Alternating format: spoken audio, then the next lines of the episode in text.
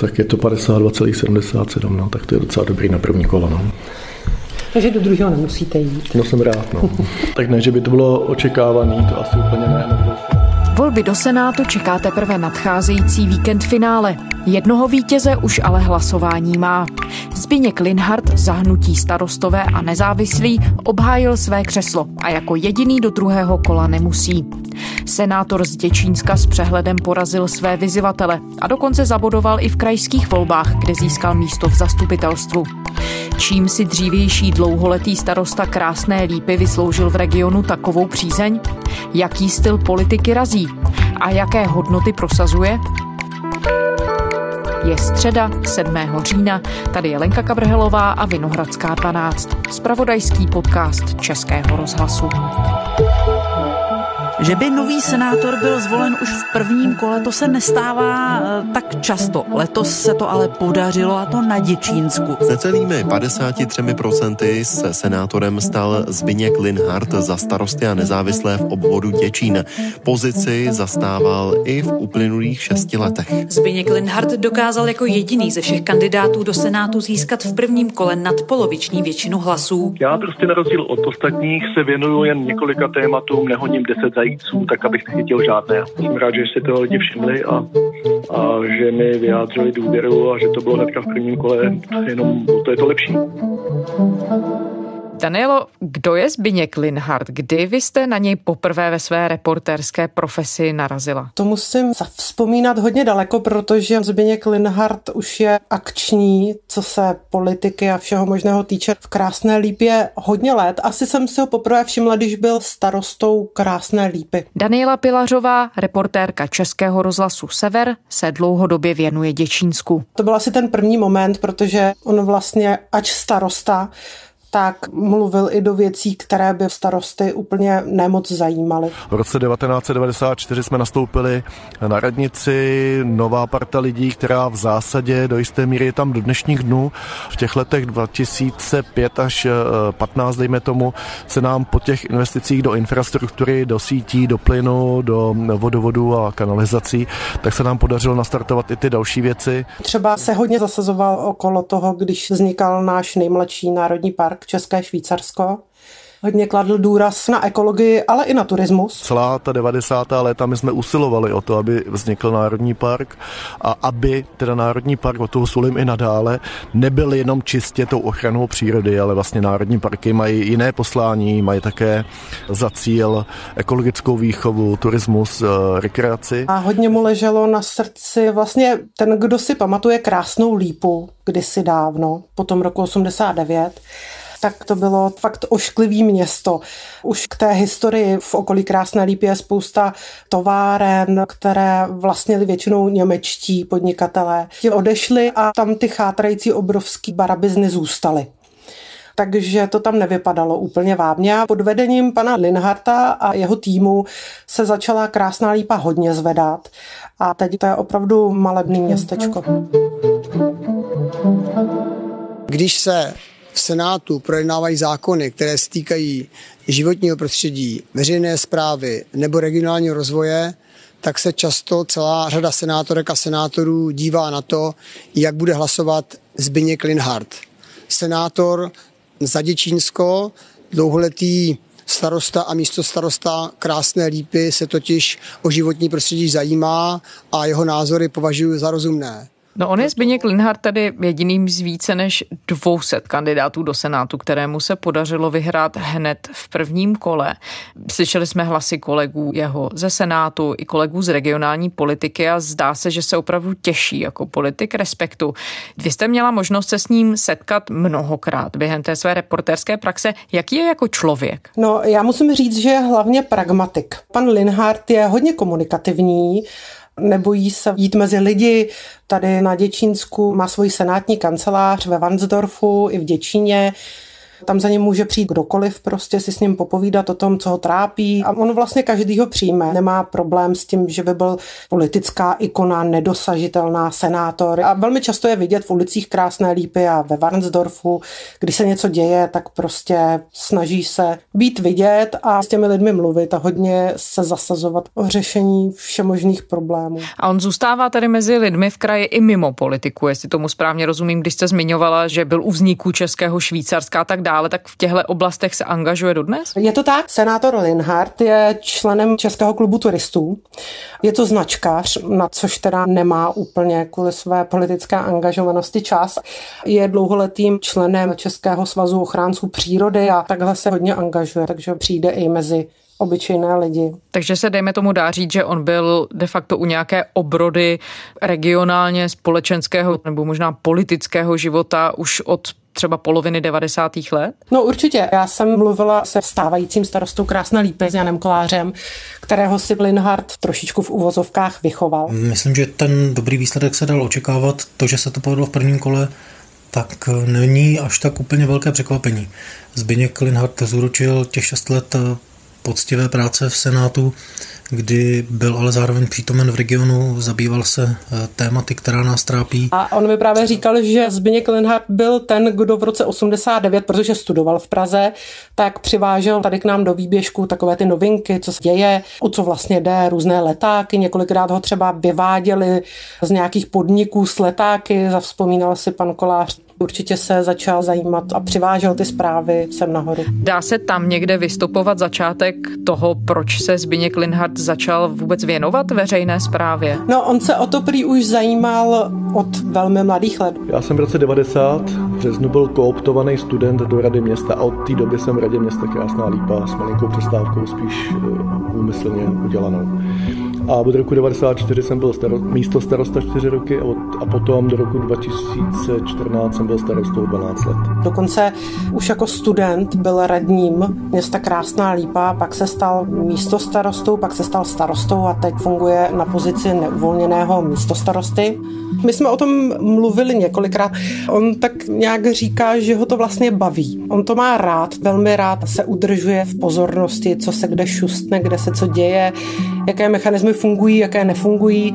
Pozici druhého neplaceného místo starosty budu trochu jako dohlížet na ne na něj, jo, to ne, ale na, na, na peníze, na finance, na ekonomiku, na nějaké investice, na vybrané věci. Takže tady občas do něčeho kecám, ale věnuju se hlavně Senátu ale na obci, vedení obce jsem tak či tak 26 let. No. Hmm. On se narodil v Krásné Lípě, že je tam dodnes, nebo narodil se ve Varnsdorfu, protože tam byla jediná porodnice, ale je to krásnolipák od malička, takže velmi dobře si ty problémy toho regionu uvědomuje, zažil je na vlastní kůži. Tady to je celkem chudý region. A vzhledem k tomu, jaký je, on je workoholik hodně, rtuťovitý pán, řekla bych, tak už to bylo asi nasnaděno. Pojďme zmínit, jaká témata ho formovala. Vy se v regionu Děčínska pohybujete také dlouhodobě jako novinářka. Dá se říct tedy jednak, jaká stopa za ním v roli starosty zůstala, kterými těmi regionálními tématy on se vlastně zabýval? Velká stopa, jak už jsem říkala, bylo pozvednutí samotného města Krásná Lípa. Jsme v Krásné Lípě, to je centrum Národního parku České Švýcarsko, sídlem zprávy Národního parku a my jsme tady postavili Dům Českého Švýcarska, který celé to území představuje a provází turistům. Tím založením Národního parku se Krásná Lípa stala takovým centrem Českého Švýcarska. On se hodně stará o peníze, dostal spoustu dotačních peněz do výběžku. Tam je to hodně znát. Za ním zůstala docela pěkně fungující samozpráva, radnice, všechno tam běží. Obklopil se velmi schopným týmem, který vlastně funguje dodnes a chtělo by se říct, že kež by to v každém městě fungovalo tak, jak to funguje v Krásné Lípě. A když jste zmiňovala, že Děčínsko dlouhodobě čelí některým zásadním problémům, tak můžeme jít trošku blíž k tomu, které ty problémy to jsou, abychom si to dovedli představit. Určitě. Já vždycky, když se bavím se starosty měst z výběžku, tak oni mají takové rčení, že Ústecký kraj končí v Děčíně dál už to nikoho nezajímá. Takže to je taková výspa tady toho kraje, dalo by se říct. A hodně tady lidé čelí v obchodu s chudobou, je tady hodně vyloučených lokalit. Co se děje na Děčínsku? Český rozhlas Sever, rádio vašeho kraje. Vedení Krásné lípy řeší veliký problém. Občané se obrátili na radnici se stížnostmi na nově vznikající geta sociálně slabých a nepřizpůsobivých. Objekty v dezolátním stavu tam skupují podnikatelé, kteří je podle města za nemalé peníze pronajímají právě sociálně slabí. jedná o bývalou školu, si koupil nemenovaný pan podnikatel, vlastně z toho udělal jakous takou ubytovnu, Nastěhoval jsem lidi, jednalo se věcně s Voromy. V Krásné lípě tak pomalu začínají vznikat vyloučené lokality a město s tím prý nemůže nic udělat. Měli jsme vždycky tu výhodu, že ty romské rodiny byly rozesety, bych řekl, rovnoměrně po, po městě a, nedocházelo k tomu, že by se někde vybydlovala nějaká část a vyvolávalo to takový ten cyklický efekt, kde... Jsou tady hodně sociálně slabí lidé, hodně lidí, co má třeba exekuci na sebe, různé skupiny, které se stěhují z jednoho města do druhého, pobírají všude možně dávky, dělají problémy, takže s tím i spojená kriminalita. Pak, co je velký problém, je zdravotnictví. A my tady máme jedinou nemocnici, pod kterou spadá 55 tisíc lidí ve Šluknovském výběžku, to je Lužická nemocnice v Rumburku, kterou vlastnilo město Rumburk a už dlouhodobě bylo jasné, že město tohle zdravotní zařízení nemůže utáhnout, ty dluhy tam narůstaly. V Ústí nad Labem lidé demonstrovali za zachování Lužické nemocnice v Rumburku. Podle policie se tam dnes sešly přibližně dvě stovky protestujících. Nemocnice je zadlužená a hrozí insolvence v její spádové oblasti, přitom žije zhruba 55 tisíc lidí, kteří by za péčí museli dojíždět jinam.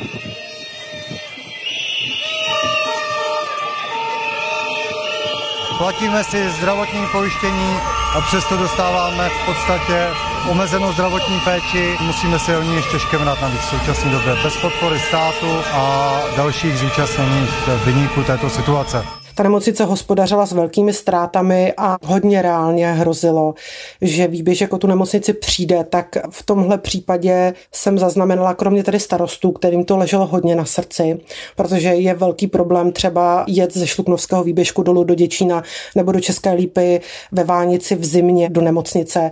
Tak kromě těch starostů, tak senátor Linhart byl takový jako mezi těmi starosty, že se zvedli a prali se za tu nemocnici. Už se to chýlilo k tomu, že nemocnice nebude zachovaná, že skončí, ona se ocitla i v insolvenci. To mi říkal právě starosta Krásné lípy Jan Kolář, že to byl právě pan Linhardt, který byl v tu dobu kritickou na dovolené na Slovensku, takže pan Kolář mu poslal sms že se to řítí tady do horoucích pekel a že je nutné opravdu hodně rychle něco udělat. A pan Linhardt neváhal, vzal telefon a začal se SMS-kovat s premiérem a předsedou hnutí ano Andrejem Babišem. Pak teda zazněla ta památná věta, že Lužická nemocnice je vyřešena od pana Babiše. Řešili jsme tu nemocnici, kterou dovedl do úpadku bože město Rumburg která zkrátka zdravotní měla převzít, tak, takže co nás požádali. A pak teprve se začalo něco hýbat. Ty ledy trošičku rozstály, protože tady úplně nebyl zájem z krajského zastupitelstva z kraje, nebyl zájem moc tu nemocnici řešit.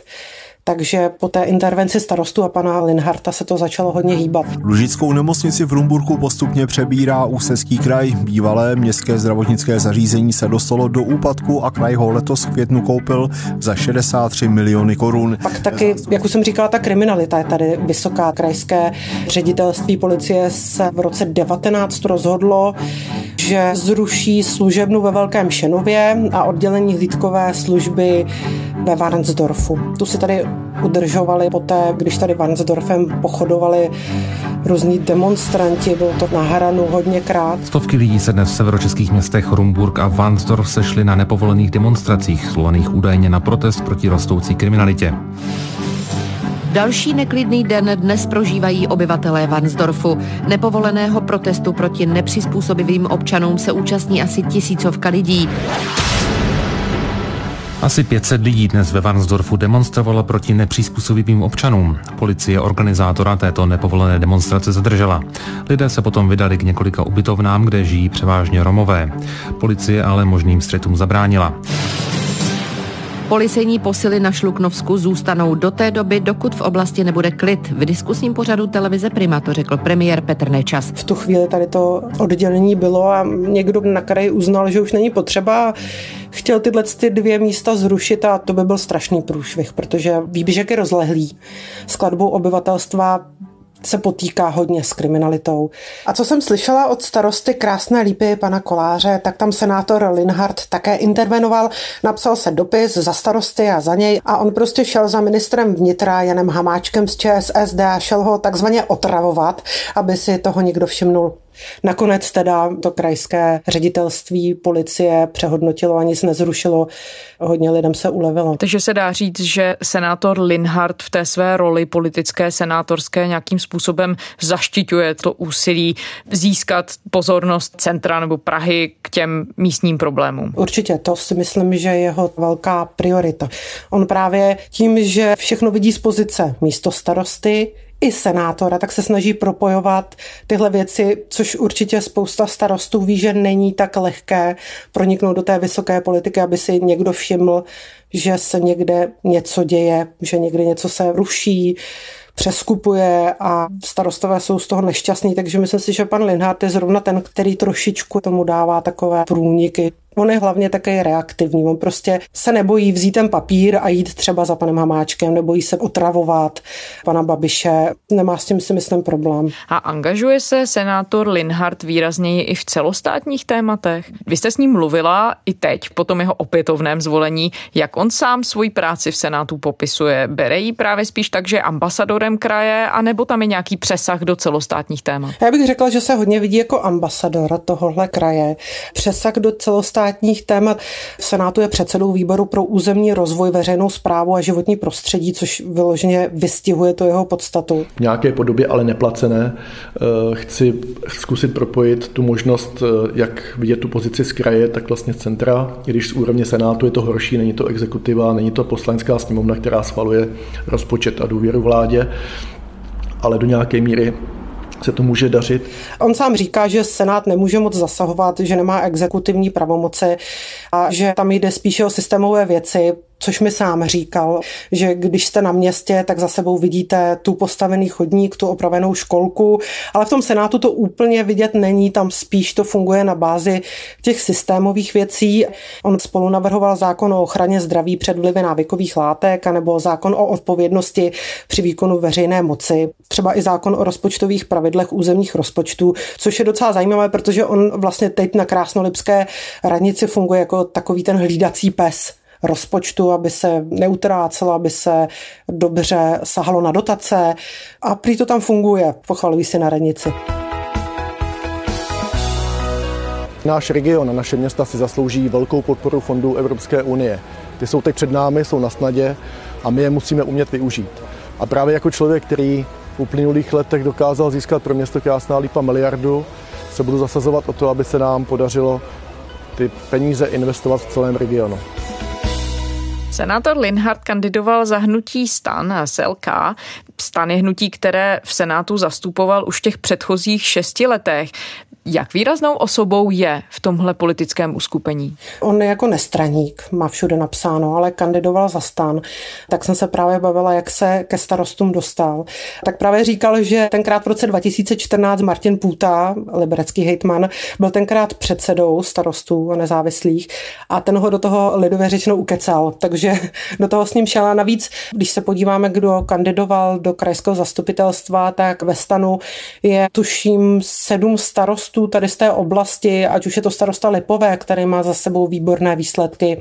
Je tady spousta lidí, kteří něco dokázali. S panem Linhartem jsou v úzkém spojení. Oni mají i svoje nějaké zasedání starostů, kde mluví o tom, co je tady trápí, jak všechno urychlit, jak zesnadnit ty věci, které by šly. Takže si myslím, že v tom stanu je taky takový ambasador, no, protože sám byl starostou. No a čekalo se, že Zbigněk Linhart vyhraje už v prvním kole senátních voleb? Tak trochu se to čekalo. Já jsem se na to ptala, on se tak jako zasmál a říká, že je to tím, že proti němu nekan kandidovala třeba ODS, Topka, Piráti a že to bylo domluvené vlastně v Praze, že ty strany nenasadí tady svoje kandidáty na post senátora. Tak to si každý pozornej toho všim, že proti mě nekandidovalo ODS, Topka, Lidovci, Piráti a ČSSD, což bylo domluvený víc nebo méně jak na úrovni Prahy, tak v regionu. Což beru už dopředu jako nějaké ocenění té práce. Jak tak možná je to tím, že má to slovo v Senátu a že se s ním dobře domlouvá, že tam asi má nějaký vliv. Ono se nabízí otázka, jak se mu povedlo získat si takhle velké renomé v rámci pražské politiky, že žádné strany proti němu nenasadily své kandidáty. Já bych tomu docela věřila, protože výborně se s ním mluví, je hodně komunikativní, je docela empatický. Myslím si, že to má hodně v hlavě srovnané. A není to takový člověk, že něco nejde. On hledá prostě cesty, jak by to mohlo jít.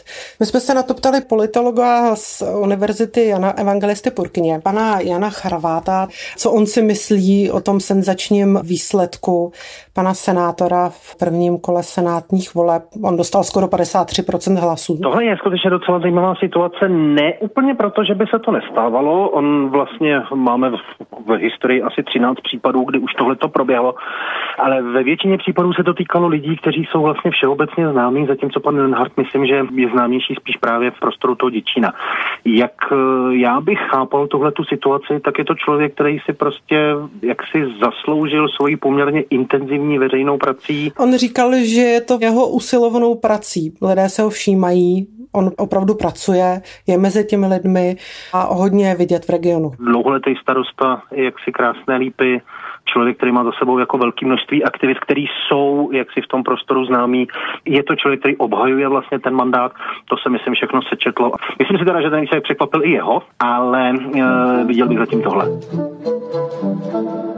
On má hodně na srdci nejenom svůj výběžek, ale celé ty severozápadní Čechy, o kterých tvrdí, že severozápad upadá za posledních 30 let a že Evropská unie by chtěla sem nasměrovat peníze na obnovu těch postižených regionů. Ten kraj a celý severozápad je ve velkém průšvihu. To je z těch moců jediný v Evropské unii, který systematicky těch 30 let upadá.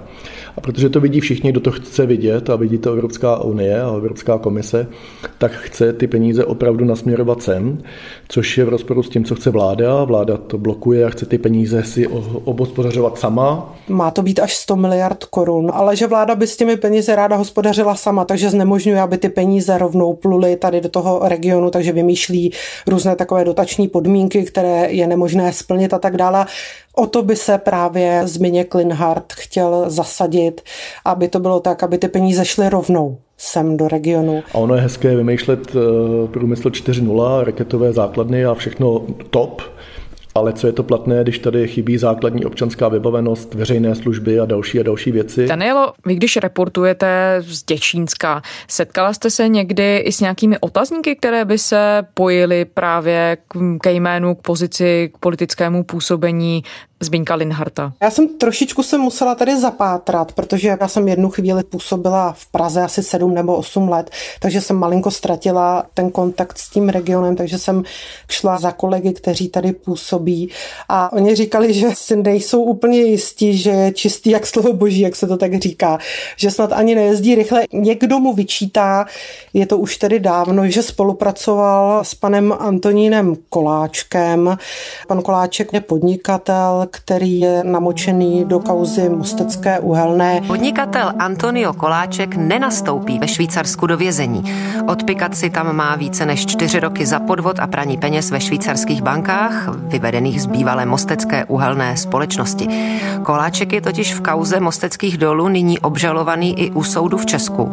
A jak dnes řekl, líčení se chce účastnit a při něm se obhájit a očistit své jméno. To, co popsala vlastně obžaloba, tak je, že Koláček spolu s dalšími pěti muži vymysleli plán, podle kterého postupně ovládli tohoto těžaře uhlí eh, za jeho vlastní peníze.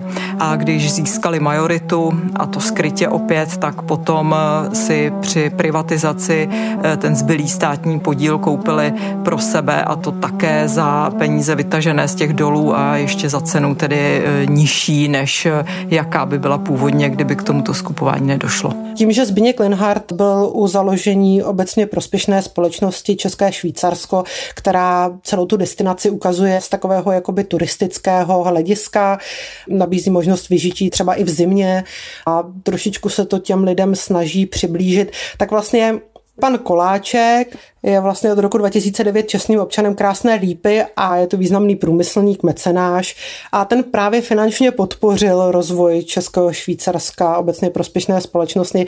Snad čtyři roky posílal do ní čtyři miliony, což bylo samozřejmě příjemné. Tak možná tohle to vzbuzuje malinkaté otazníčky. Nic jiného se na něj moc nedá takzvaně vytáhnout. Možná jenom to, že on je opravdu workoholik, on od rána do večera pracuje, je mu 51 let, je svobodný bezdětný, to jsem se ho taky ptala, jak je tohle možné. On řekl, že na to prostě neměl čas. A vlastně to narážím na to, že eh, jeho kolegy, kteří mají rodiny a tak, takže pan Linhard prý což s úsměvem třeba zmiňoval pan starosta Krásné Lípy i okolní starostové, že neměl problém v půl desáté večer zavolat a řešit s nimi prostě věc, která jim přišla urgentní, načež partnerky dotčených starostů zvedly výstražně prsta. Ne, ne, ne, to tedy ne. Takže to byl jeho takový velký nešvar. Teď už se to prý naučil, už je to prý lepší. Když jste s ním po jeho zvolení mluvila, zmiňoval senátor Linhardt, jaké má plány do budoucna. Já teď myslím hlavně ve směru k tomu, jakým způsobem chce ten svůj politický kapitál, který evidentně má a teď nějakým způsobem nabývá, protože se v souvislosti s tou volbou o něm hodně mluví, jakým způsobem ho chce využít? No to bylo docela srandovní. Výsledek Zbyňka Linharta je fenomenální. Myslím si, že voliči ocenili jeho poctivou práci. Já jsem volala panu Janu Papajanovskému, starostovi České kamenice, aby zhodnotil, proč si myslí, že pan Linhardt takhle drtivě vyhrál v těch senátních volbách. V situaci, kdy měl tak fenomenální výsledek, tak se domnívám, že by klidně mohl v Senátu pomýšlet na křeslo nejvyšší. A pan starosta říkal, že jeho vítězství bylo fenomenální a že by mohlo pomýšlet i na metu nejvyšší což by mohl být předseda Senátu. A tak jsem to panu Linhartovi pustila, tak aby mi to okomentoval, tak se tak jako usmál a říkal, že si na to připadá ještě mladý a málo zkušený.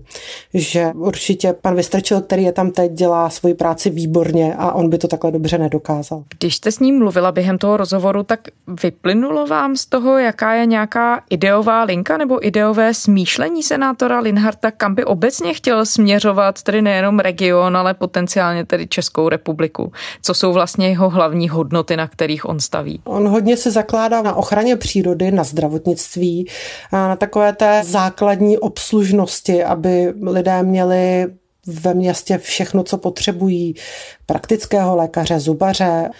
Hodně i mluví do ekologických témat, která jsou spojena zrovna s Národním parkem. Teď se trošičku poškorpili kvůli kůrovci, kdy pan senátor tvrdí, že zpráva Národního parku nezasahovala nebo zasáhla pozdě a proto to tam dopadlo tak, jak to dopadlo.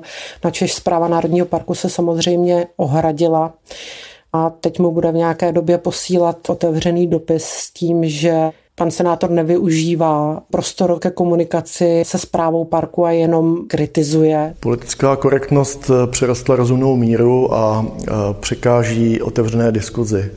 Takže myslím, že začíná být škodlivá. My potřebujeme otevřenou diskuzi o jakýchkoliv tématech a nevyhýbat se i nepříjemným věcem. Senát je důležitý z hlediska stability eh, prostředí naší České republiky a v tuto chvíli Senát drží eh, Českou republiku směrem na západ.